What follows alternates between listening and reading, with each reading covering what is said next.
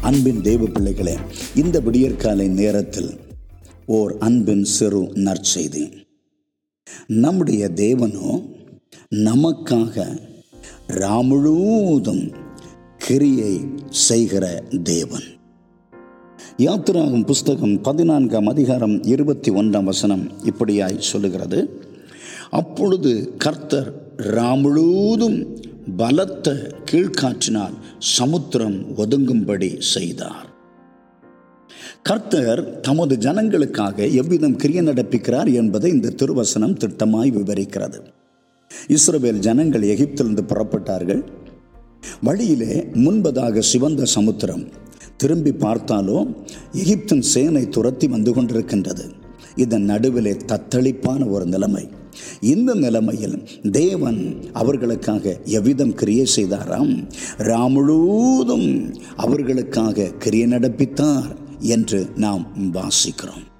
ஆம் நம்முடைய வாழ்க்கையிலும் கூட ஆவிக்குரிய ஜீவிதத்திலோ அல்லது நம்முடைய தேசத்திலோ நம்முடைய உலக வாழ்க்கையிலோ இரவு என்றும் காரிருள் என்றும் அந்தகாரம் என்று வந்தாலும் சோர்ந்து போக வேண்டாம்.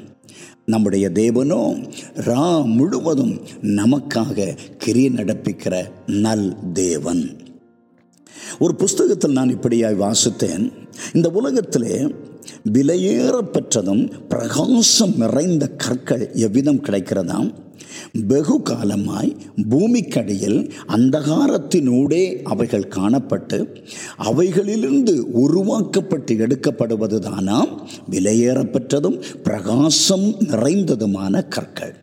ஆம் ஒன்று பேதுரு இரண்டாம் அதிகாரம் ஐந்தாம் வசனத்தில் கர்த்தர் நம்ம எப்படி சொல்லுகிறார் தெரியுமா? நாம் ஜீவனுள்ள கற்களாம்.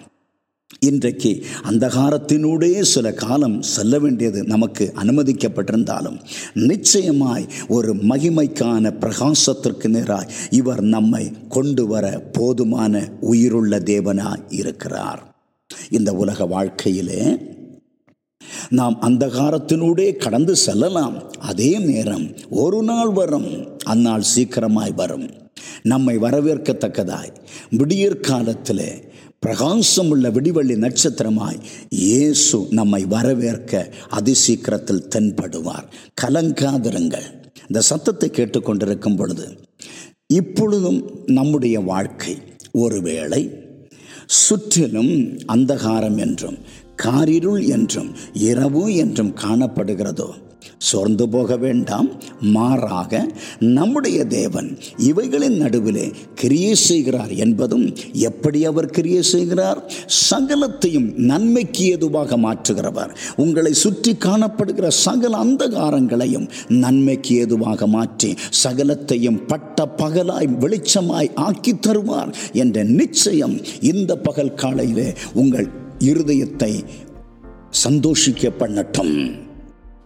ஒரு நிமிஷம் நாம் தேவனை நோக்கி பிரார்த்தனை ஏறெடுப்போமா அன்பின் தேவனே இந்த சத்தத்தை கேட்கிற தமது பிள்ளைகளுடைய வாழ்க்கையில் இருளென்றும் அந்தகாரம் என்றும் காரிருள் என்றும் கலங்கி தவிக்கிறதை நீர் காண்பீர் என்றால் அவர்கள் மேல் மனதுருகி நிச்சயமாய் அவர்களுக்காக இரவு முழுவதும் கிரியை செய்து அவர்கள் வாழ்க்கையை ஒரு பட்ட பகலாய் வெளிச்சத்திற்கு நேராய் நீர் கொண்டு வர வேண்டும் என்று கண்ணீரோடு ஜெபிக்கிறேன். கர்த்தர் ஜெபம் கேளும்.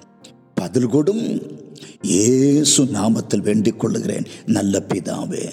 ஆமேன் ஆமேன். தைரியத்தோடு கூட தேவ ஒத்தாசையோடு இந்த நாளிலும் முன்னேறி செல்வோமா?